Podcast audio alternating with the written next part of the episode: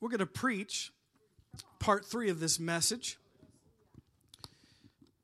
And I'm excited to do so. So, Matthew 25, and we're going to start in verse 14.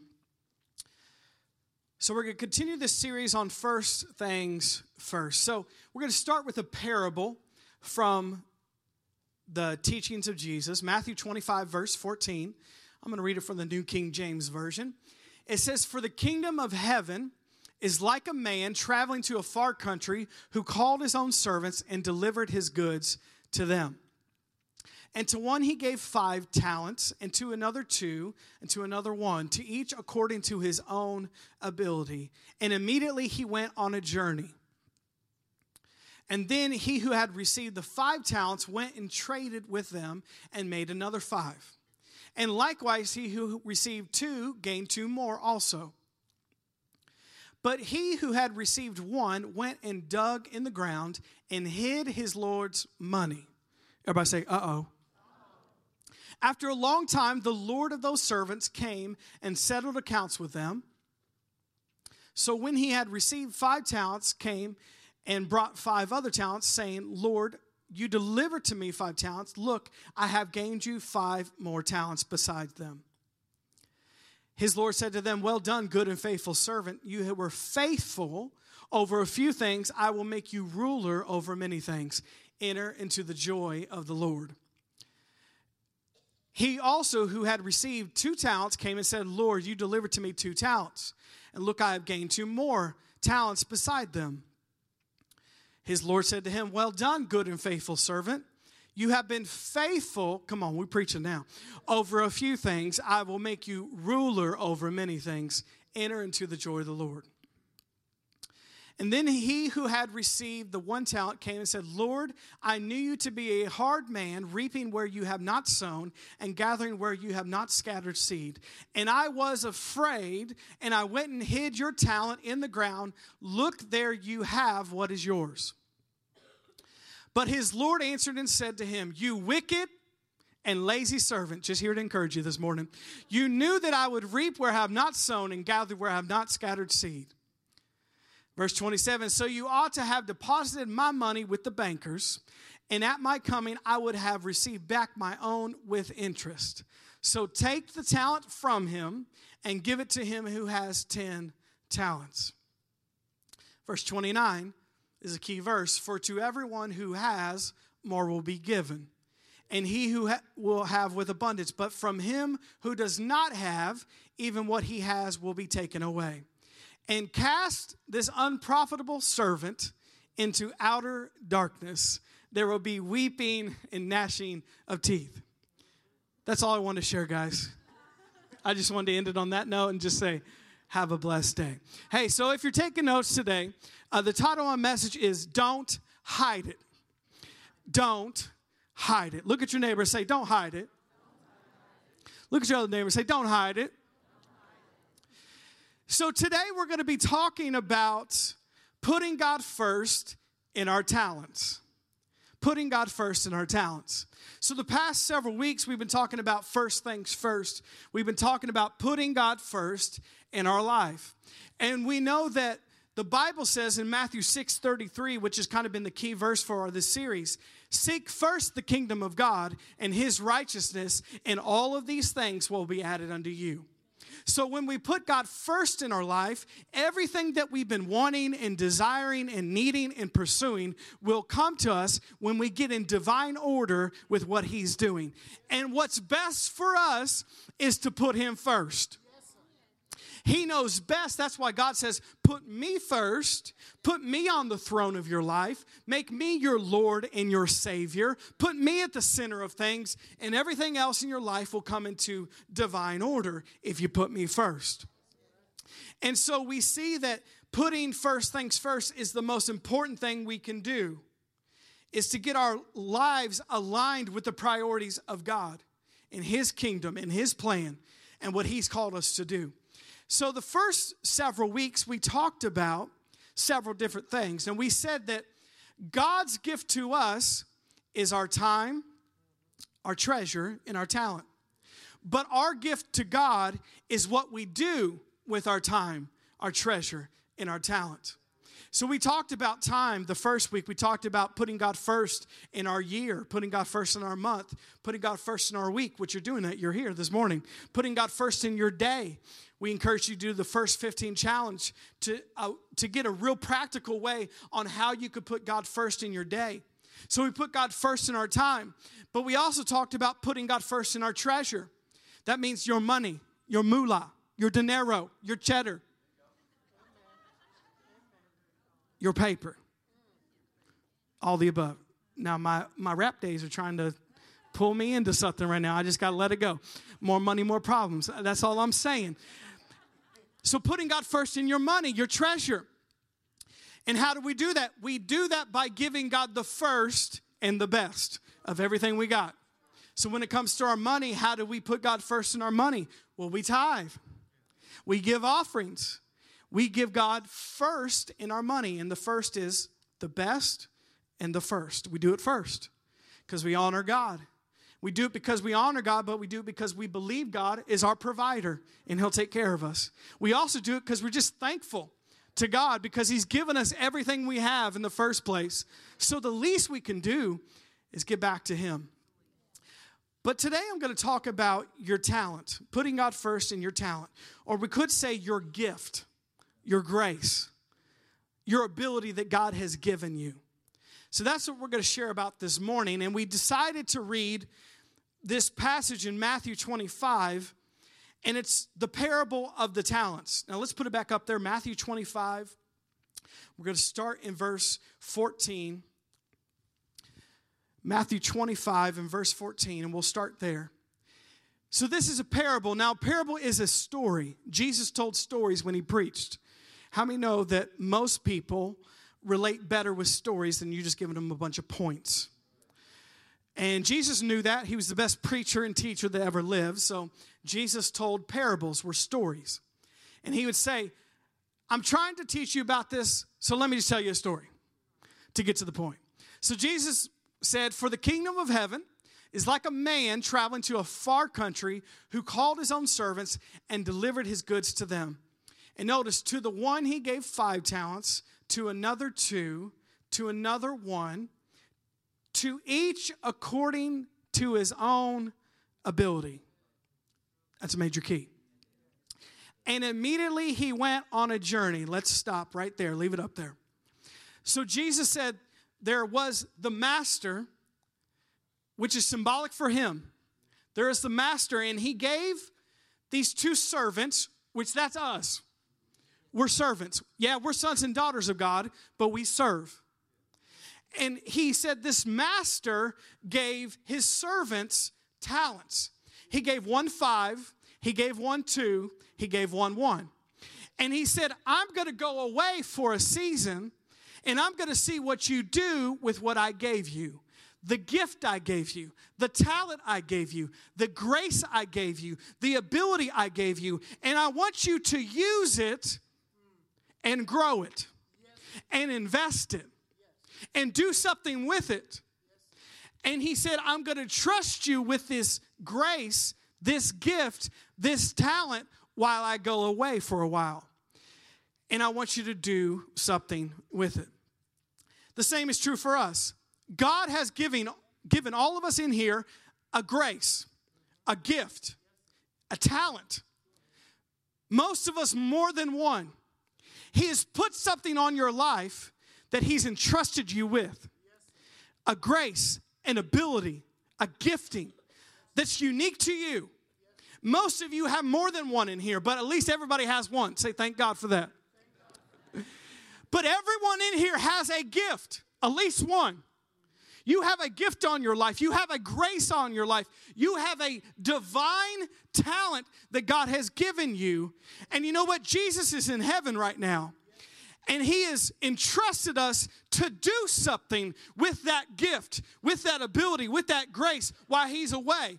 Because how many know one day He's going to come back and say, What did you do with the talent I gave you? What did you do with that grace and that ability and that gift that was on your life? because you need to do something with it. I gave it to you, but I gave it for you to you to use and to invest it and to grow it for the kingdom of God. Not to ignore it or hide it or act like it's it doesn't exist. No, there is a master and it is Jesus and he is going to come back one day. Do we still believe that around here? He's going to come back one day and he's going to settle accounts and he's going to talk to us. And this doesn't mean you're not going to go to heaven, but when you get there, he's going to say, What did you do? With the talent and the gift and the grace I gave you, what did you do with it? And we're going to be responsible for that. We're going to have to give an account because he is the master and he entrusted us with this gift. So there is a gift on your life, there is a grace. There is a talent on your life. You know, the grace of God, a lot of times in the New Testament, it doesn't just mean forgiveness of sins, grace means God's ability. And so, a lot of times in the Bible, it will say someone is graced to do something. That means God has given you a divine ability to do certain things well. He has given you a gift, He's given you a talent. And it's supernatural, it's not just natural. And God has given that to each one of you in here. But one day, He's going to ask you, What did you do with it? How many of you would like to hear this message because you want to know what to do with it before you get there? Anybody agree with that? I'd like to know before we get to judgment day and I'm held responsible for this gift. And you know, I believe with all my heart it's not going to be like God's going to say, "Okay, you're going to hell. Get out of here, bud." you didn't use it. No, the only thing that matters when we come to salvation is whether we accepted Jesus or not. But we are going to be responsible, and He's going to say, This could have been your life. All of this, you could have done this, you could have gave this. You could have reached these people. You could have helped these kind of people. You could have done this and that. And look at what your life could have been. And this is what you did. I believe we're all going to get there someday, and God's going to say that to us if we don't use the gift and ability. And it's not to beat us up and condemn us, but it's saying, I gave you that, and I entrusted you to do something with it, and you did nothing with it. And this is what could have happened to your life. These are the people you could have affected. This is how things could have been different, but this is what you did. But how many know we have a choice right now to make sure our life is this picture and not the picture of regrets. We got a choice right now on what we're going to do with it. That we can, we're going to say, No, God, I want to see that story when I get to heaven, and, and I'm going to say, Oh, that was my life. That's not the life I wish I had or what I wish I would have done. No, when we get to heaven, we're going to feel good about what we did and hear what the servant said. What did he say? Good and faithful servant. Well done. Good and faithful servant. And then he says, You've been faithful over the little things. I'm going to make you ruler over many things. Enter into the joy of the Lord. This is interesting about a talent. You guys want to know what a talent is? Because I didn't even know, your pastor didn't even know this. Now, when I was reading this story, I've heard the parable of the talents a million times. If you grow up in church, you hear this story. The parable of the talents. So I'm thinking, the talents. So he gave one five, he gave one, or he gave one two, and he gave one one. So I'm thinking in my head, I'm thinking coins. I'm thinking pennies when I think about a talent. So I'm always confused why why is the master getting so upset? Like, dude, you gave him five pennies and he gave you 10 back. Who cares? You gave this brother one penny and he didn't get you another one, why are you upset about that? It's not that big a deal. This is why you should study your Bible. Because we have such a Western brain and a Western mindset. We don't realize this was written thousands of years ago in an Eastern culture that's completely different than ours. And we're thinking, modern day, oh, he's just handing them a quarter, a dime, a penny. Go do something with it. And we're like, Master, chill out. You gave the guy a couple coins and he didn't do something with it, or what's the big deal? Like he he made you like five more pennies. So what? Let me tell you what a talent is. You're going to be shocked. A talent in Bible times was the largest weight that gold and silver could be. It was 75 to 100 pounds. So this is not a penny. This was an actual piece of gold that was 75 to 100 pounds in weight. That's one talent. So no wonder he only gave him one. That's 75 to 100 pounds. He handed him a, a block of gold. Here's your one. He gave the other guy, here's your two huge blocks of gold that weigh this much. Here's your five huge blocks of gold that weigh this much. In Bible times, just in Bible times, since the talent is the largest weight, because there's different weights in Bible times that are mentioned, the talent is the largest weight, which is 75 to 100 pounds in weight of gold. How many know that's expensive? It's a lot of money. Just in Bible times, one talent would be 20 years' wages. I'm over here thinking they gave this man a penny. Master, chill out. You gave this dude a penny. No wonder he's not doing anything with it. He gave him 20 years' wages in gold. And notice he gave the guy who had two 40 years' wages in gold. And he gave the guy with five 50 years' wages in gold. That's a lot of money. Bible times or modern day. In 2018, if you were to invest in gold, I looked this up. A talent modern day, if you had one that was 75 to 100 pounds of gold, it would be worth one talent $1.4 million. One talent. I'm over here thinking this guy got pennies. One talent, if Jesus was writing this parable in 2019, it would be the equivalent of getting handed $1.4 million. No wonder he expected him to do something with it. Invest it, grow it, at least put it in the bank, but don't hide it in the front yard. And imagine that's the guy who had one, so the guy who had two, double that. And the guy who had five, five times that. So, modern day, it would be worth $1.4 million, one talent. But you know, I got a sermon out of my sermon preparation. You want to hear it? I'm over here devaluing. yeah, you know where I'm going. I'm over here devaluing what the master gave to the servants, thinking it wasn't that much and it wasn't a big deal. And God, why are you just giving these guys pennies and then getting mad at them? But in reality, he was giving them great wealth, great treasure, great gifts, great abilities, but they were treating it like it wasn't valuable.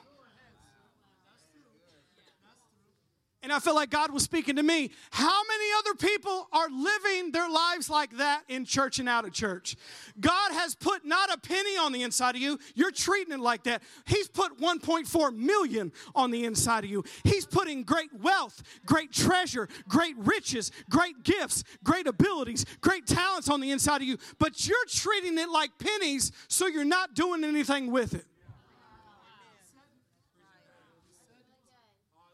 Saying, Well, I'm not that good at this and I can't do that and my grace is not that. No, stop talking about yourself like that. God has put great treasure, great gifts, great plans, great things on the inside of you, and we don't need to treat it like pennies.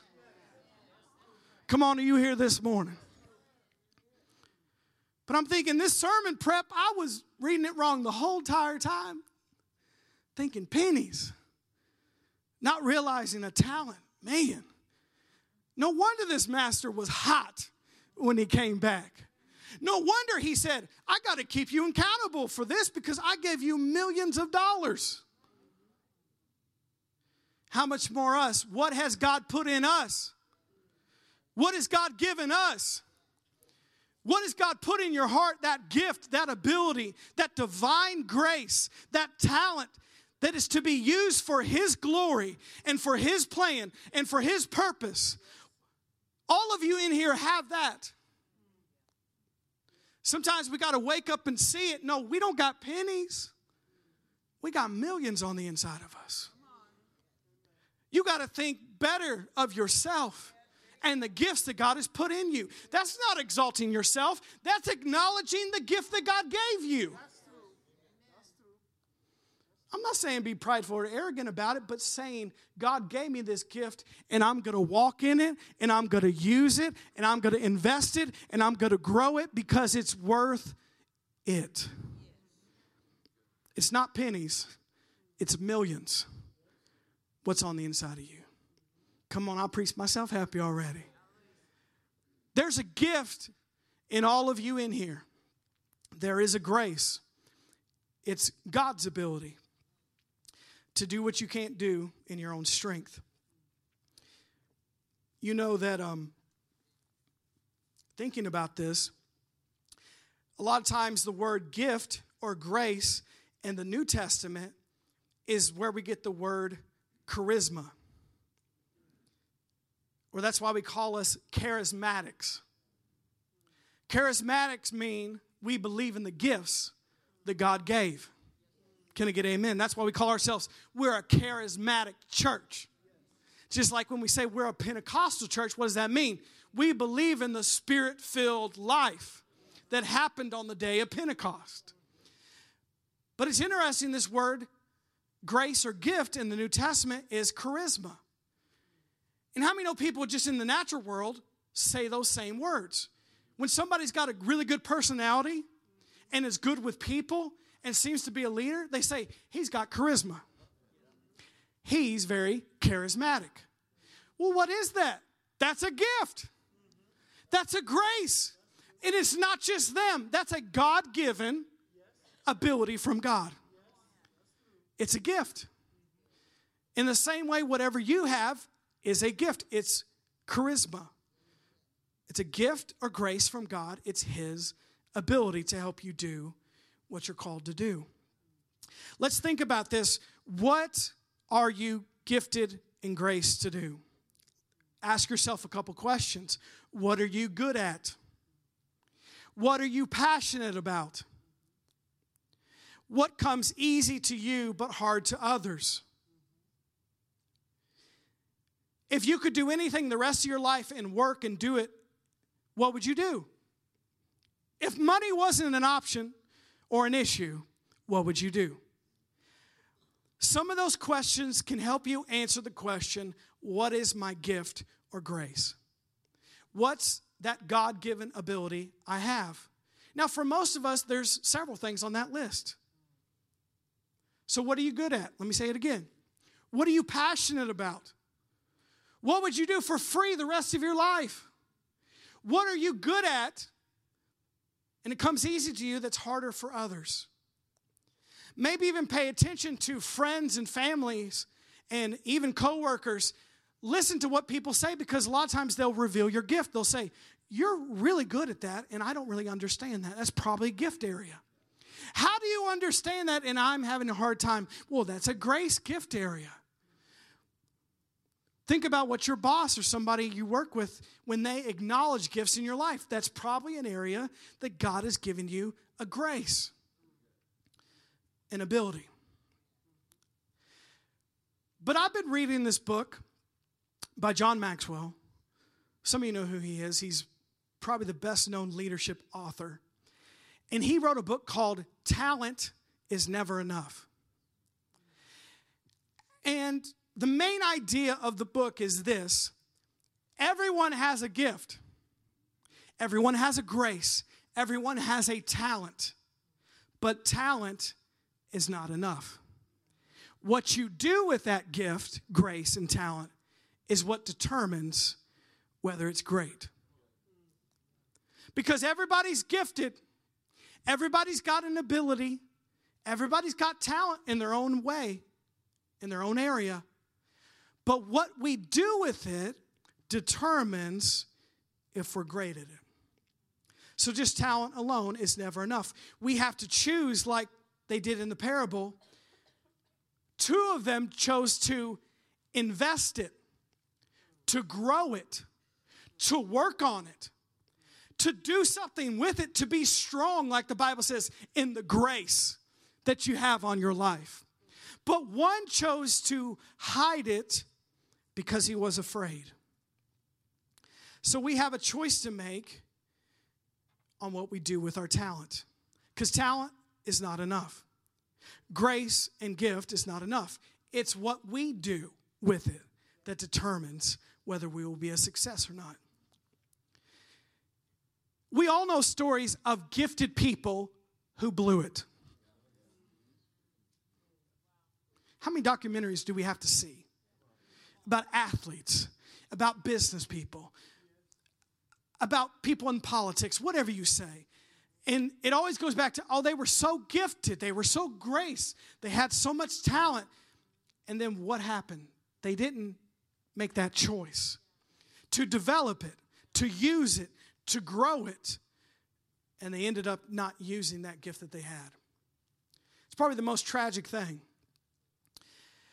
I love this. Um, Myles Munroe, some of you know who he is. He said that the wealthiest place on the planet is the graveyard. Because there's more books that were never written in the graveyard. There's movies that were never made in the graveyard.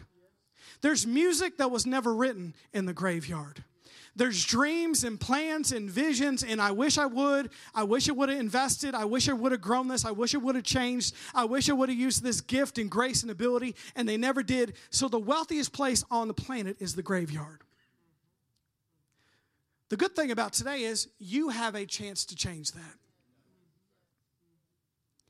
And use that gift, grace, talent that God has given you. So, how do we do that?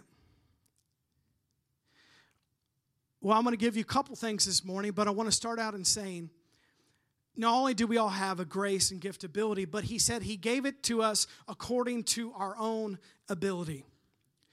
When we're figuring out what we're called to do or what we're doing with our life and whether we're using our gifts and grace and talents, we need to never judge ourselves based off other people because we will always end up in two different places pride or despair.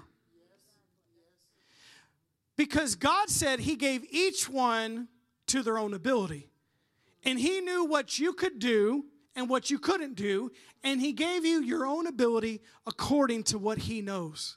And so we should never judge our gift, our grace, our talent based off somebody else. Let me tell you something there's always going to be somebody better at you than something, and there's always going to be somebody that's worse than you. That's none of your business. It's none of your concern. What you're responsible over is what God has entrusted to you. And that's the only thing you're going to be judged for is what God has given you. Come on, you guys follow me so far today. So we see in the story he gave one five, one two, one one. He gave them all different abilities, but notice, even though this one had five and he got five more, and this one had two and he got two more, he said the same thing to these two. Why? Because he gave each one to his own ability, and they both grew what God gave them. The only one he was disgusted with was the one who didn't do anything with what he had. And let's be honest here today, a lot of times we are paralyzed with fear and we hide our gifts because we're judging it based off other people. You don't want to step out because you're like, well, they're so much better than I am. That's none of your business. That's not your life. That's not your grace. God gave you your own grace. Run your race in the grace He's given you, and you have a unique ability that only you can do. But if we look at everybody else, we're never going to use and grow and invest the grace and gift and ability in our heart that God has given us. Like I said, we'll be in two extremes pride or despair. You know what, this morning, there's a lot of better preachers than me, and I can give you names because I know them. But you know what? There's a lot of preachers that are worse than me. And I know them too. But that's none of my concern. But you know what I could do? I could stay back in my office or stay home and say, Well, I'm not Judah Smith, so I'm not going to preach this morning. I'm not Steven Furtick, so I'm not going to preach this morning. I'm not Bishop Jakes, so I'm not going to preach this morning. I'm not Billy Graham, so I'm not going to preach this morning. No, I'm not called to do what they're called to do. But they're not called to do what I'm called to do. So I'm not going to let fear paralyze me. And I'm not going to get in pride or despair either. I'm going to run my race in the grace that God has given me.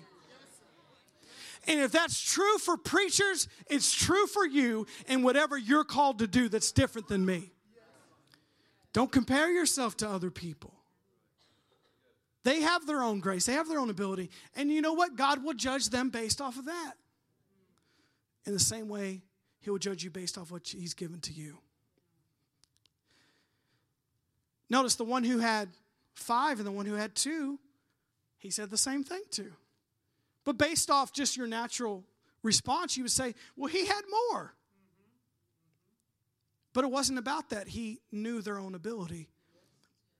And he said, Hey, if you used it and I gave it to you and you invested it, it's the same as somebody who had 10 times more than you and used theirs too.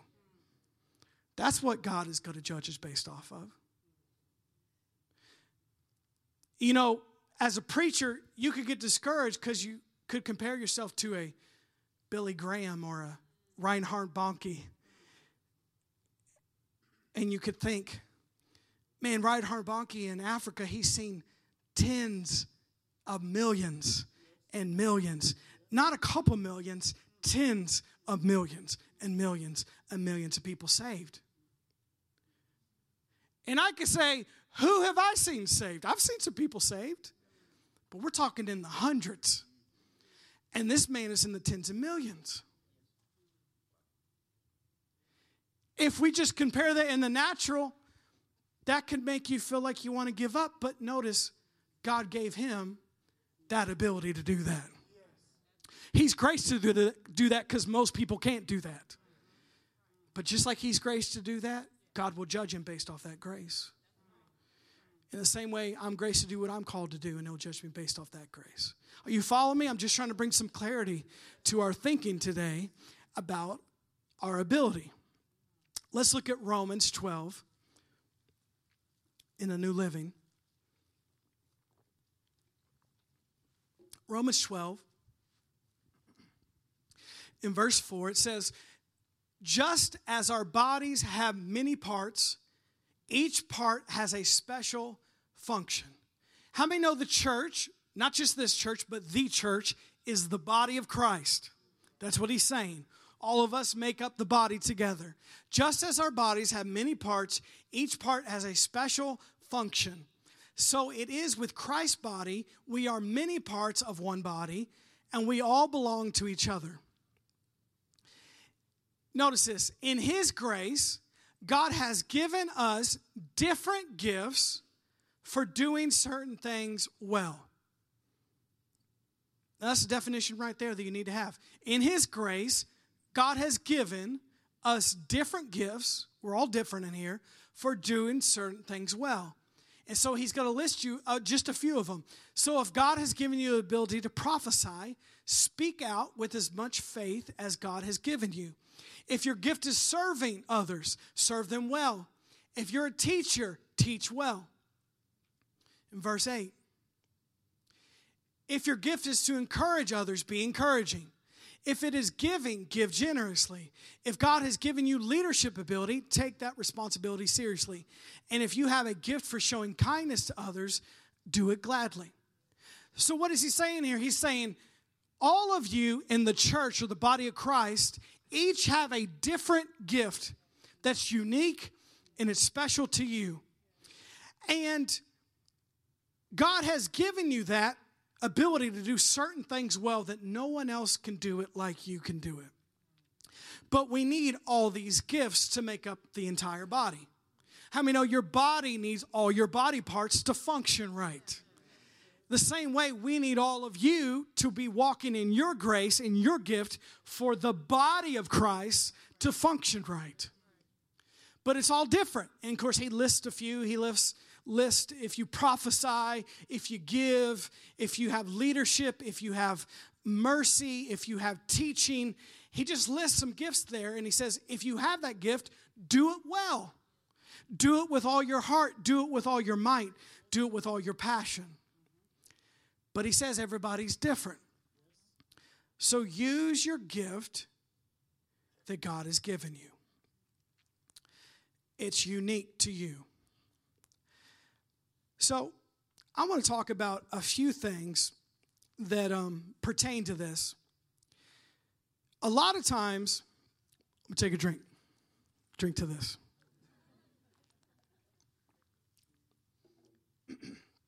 a lot of times in the church world, we talk about gifts like a message like today.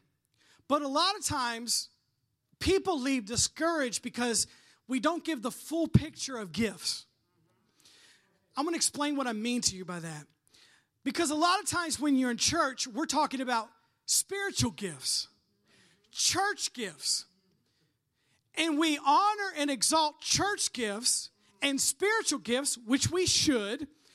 But then the people that are in the congregation that live 99% of their life outside the four walls of the church with a different gift leave feeling discouraged that they're not like the pastor or the preacher.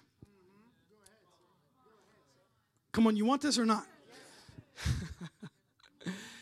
and so a lot of times we can make it seem like the only people that have gifts are people that have spiritual gifts or preaching gifts or pastoral gifts or leadership gifts, which they're important and you need to honor them.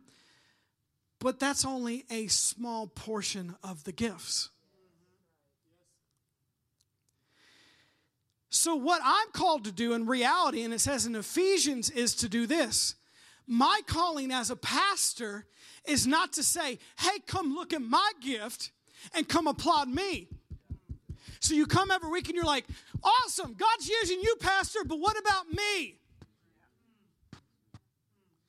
And if you feel that way, a pastor's not telling you the full story. No, me as your pastor, I have a gift, but my gift is for you. And my gift is to equip you and empower you to use your gift outside the four walls of the church and impact the world for the kingdom of God. So you don't come to church to applaud my gift and say, Good for you, Pastor. God's using you. No, I'm here to tell you God wants to use you. It just not might not be in these four walls. It's outside here.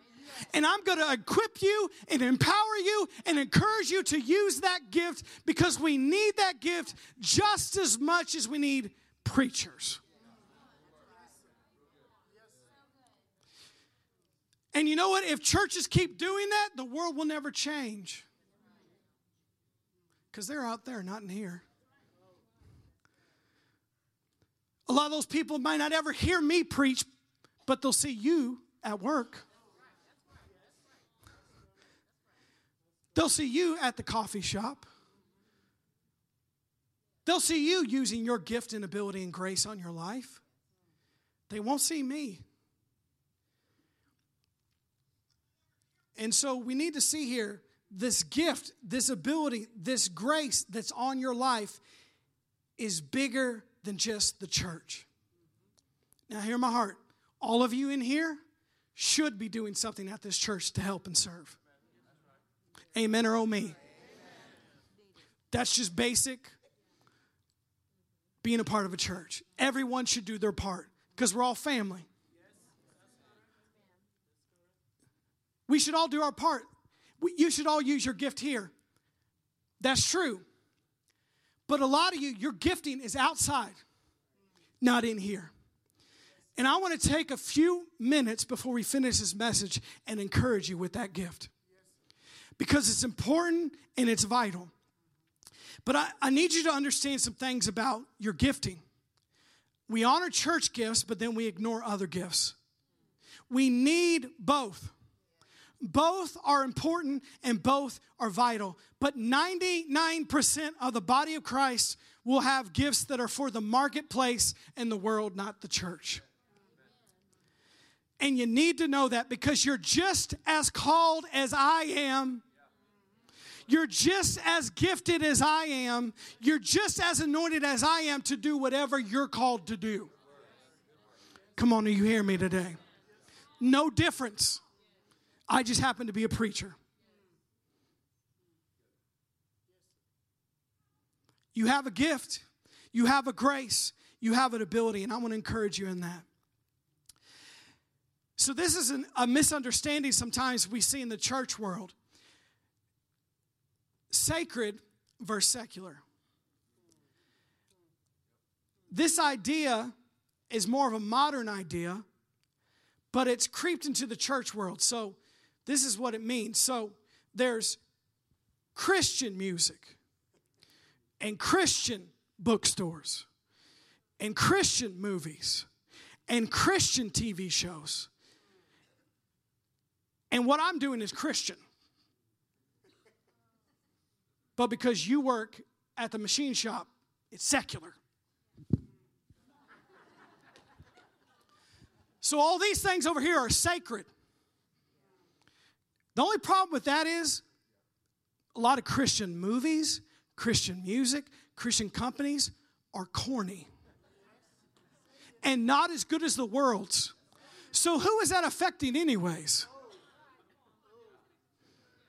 You say you have God on your side, but you're not as good as what the world has? That's another message. I can't go there today. So we have sacred, this is sacred stuff, holy stuff, what I'm doing. So this is sacred. And then we have secular. So we have secular movies, secular music, secular places, like the mall secular work. So, all you guys, you work in a secular place, secular people, not holy. But I'm sacred because I'm pastor. So, what I do is holy to God. What I do is glorify God. What I do is honorable before God. I worship God with what I do, but what you do is secular. Well, Miss Donna, I guess you're offended. yeah, I didn't want to call Miss Jenny out. I just had to say Miss Donna. She's actually doing something I asked her to do, so it's okay. But any other day, uh, she's just offended. Okay. Are you guys still following what I'm saying? So there's sacred stuff. That's what the Christian people in the Christian bubble do sacred work, sacred things, because it's Christians, Christian, Christian. Okay. But secular. I know what people mean when they say that because I've said that before. But when we have that mentality, we make what we do outside of the church like something that is not holy, that is not worship, that doesn't bring glory to God that isn't as important as church gifts. Now, we going somewhere with this. So, sacred versus secular. In reality, if you're a believer, everything you do is sacred to God, whether you're in the church or not. I love this quote. What determines whether your work is sacred or secular is not what you do, it's why you do it and who you do it for. I'm about to run around this. Let me say it one more time. What determines whether your work is sacred or secular is not what you do, it's why you do it and who you do it for. So you could be flipping hamburgers for the glory of God and bringing glory and honor and worship to Him if you're doing it for the right reason and for the right person. You could be at an office typing things into a computer that have nothing to do with the Bible, nothing to do with scriptures. But if you're doing it for Him and unto Him, and you're doing it with the right heart and the right attitude, that is sacred and it's worship to God. Justin, when you're dealing with coffee, and I know you're excellent at what you do, when you do it with excellent on Monday morning, when it's super early and no one's watching but him and God, I know Justin does it for the right reasons. And when he's doing it for the right reasons and to the right person, it's sacred to God. It's worship. It's holy. It's precious because he's using the gift that God gave him to use. Come on, are you hearing me this morning? It's sacred. So, what determines whether our work is sacred or secular is not what we do, it's why we do it and who we are doing it for. That should encourage about 99.9% of you that work outside of the church. I think you're going to look at tomorrow differently than you did last week because your work can be sacred. Your work can be worship to God. Your work can bring glory to God. When you do it for the right reasons, for the right person, and you do it with an excellent spirit because it's not for men, it's for God, that brings glory to God that honors God. And you know what? God is applauding you tomorrow at work, just like He's giving me a hand of applause right now preaching. No difference. So, what I'm doing right now is not any more important than what you're doing tomorrow. The only reason why it hasn't been is because you don't think it is. And a lot of times people have taught that it's not as important as preachers and spiritual gifts. No, you are using the spiritual gift. God gave it to you. It's just different. Come on, are you hearing what I'm saying today? I need to wrap this thing up. I'm getting a little too excited. So, why we do it and who we do it for is what matters. Can I give you a few verses pertaining to that? Colossians 3 and verse 17. It says, and whatever, everybody say whatever, a little bit louder, whatever and whatever you do or say, do it as a representative of the Lord Jesus, giving thanks through him to God the Father. Let's look at Colossians 3 and verse 23. I believe it's in the Passion Translation.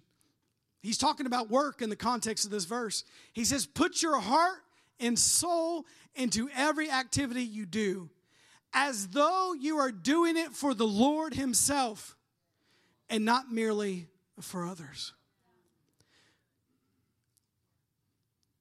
I 100% believe that people that know God should be the best workers, should be the smartest on their job, should come early, should stay late, should be the most excellent people there should be the people that always get promoted, that always are in leadership positions, because they're not just doing it for a paycheck.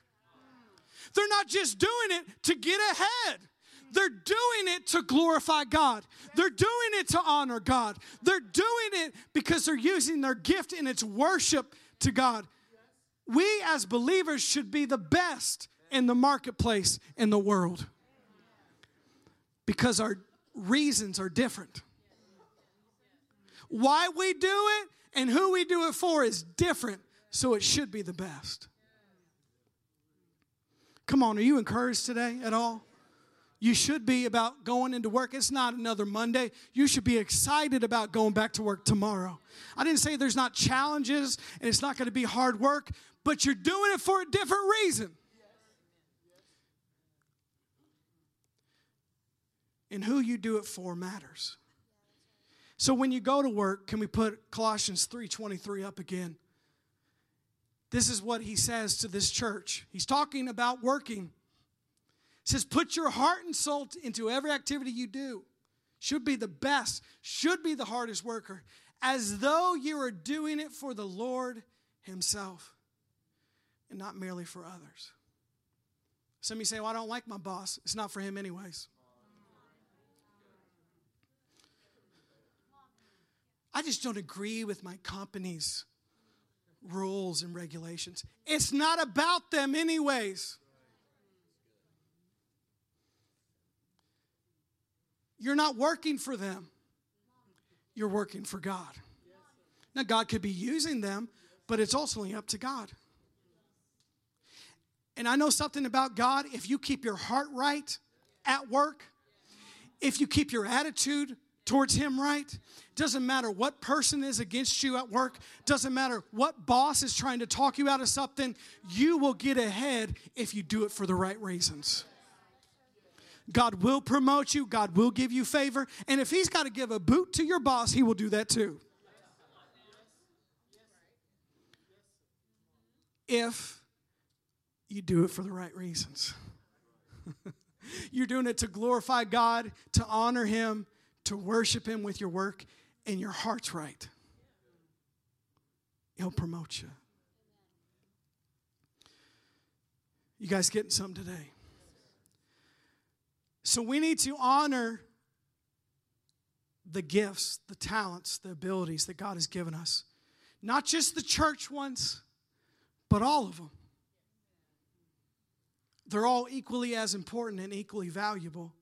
And I would say a lot of times the marketplace gifts or the world gifts are sometimes more important than the church gifts. Because you're going to run into more people that need help than I do on a daily basis. And that's why God sent you there. That's why God put you at the hospital, Kara. Mike Barley, that's why God put you at Prosser. Weege, that's why God put you at LG&E. It's not an accident. Miss Liz, why did God put you at the paint store? It's not just about paints and colors, it's about people. That's why we got to get our heart around it's bigger than just work. No, God put a gift on, in me, He put a grace in me, He put a talent in me. And if I'm using to glorify Him, to give Him honor, to give Him worship, God not only will promote me, I believe that, but He put me here for a reason to affect people.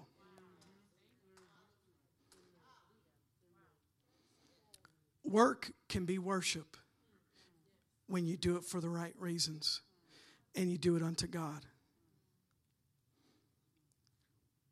One last verse. It's going to be in the Passion Translation, and it's uh, Matthew 25 in verse 29. Did you guys get something today? Hopefully, I encouraged you in your talent that God has given you. This is Matthew 25, 29. It's in the Passion Translations, but it's actually in the footnote. But I love the way it says this. So before we read this, think about the talent that God has given you, the grace, the ability, and apply this verse to your life. It, it applies to all of us. It says, by implication, the parable is stating, the one who has a heart of faithful stewardship will be given more to manage. So think about that. If you use what God has given you right now, He's saying in His Word, if you do it for the right reasons and you use your gift, God will give you more. Give you more influence, He'll give you more favor, He'll give you even more ability to do what you're doing. Heart of a faithful stewardship will be given more to manage. And notice this and the one who has very little faithfulness, wisdom, integrity will lose the little he has and has failed to manage well. So, my encouragement for you today is put God first in your talent, in that grace, in that ability. Not just the church ones, everyone. The marketplace gifts, the in the world gifts, the outside the four walls of the church gifts but give God first place in it every day. Tomorrow, when you go to work, I believe you're going to be thinking about it differently from what we preached about today. When you go to work, think about it in terms of Today, as I go to work, I'm going for you, God. Not just for a paycheck. I'm going to glorify you and honor you in what I do today. And when I work and use this gift that you've given me, it's worship to you. And I believe, God, you're going to give me favor, whether it's with favor with a boss or a coworker or whoever I'm with, because I'm going to put you first in my talent and my ability. And also, God, this is what you should pray God, when I'm going to work, I know that you gave me this ability so I could be at this workplace to affect people for a reason, for a purpose. I'm here for a reason to affect the kingdom of God. Watch how your day goes differently when you pray like that. You go into your job thinking like that. That's putting God first in your ability. I believe with all my heart, if you do that, what, this, what did this verse just say? If you treat your gift and your talent that God has given you like that, He's going to give you more more influence, more favor, more ability. And I believe that over all of you right now, I'm going, to, pray that before you leave. I'm believing that God's going to multiply those gifts in your life. He's going to multiply that favor, that influence. Because why? You're managing it well, you're using it well with what you have right now.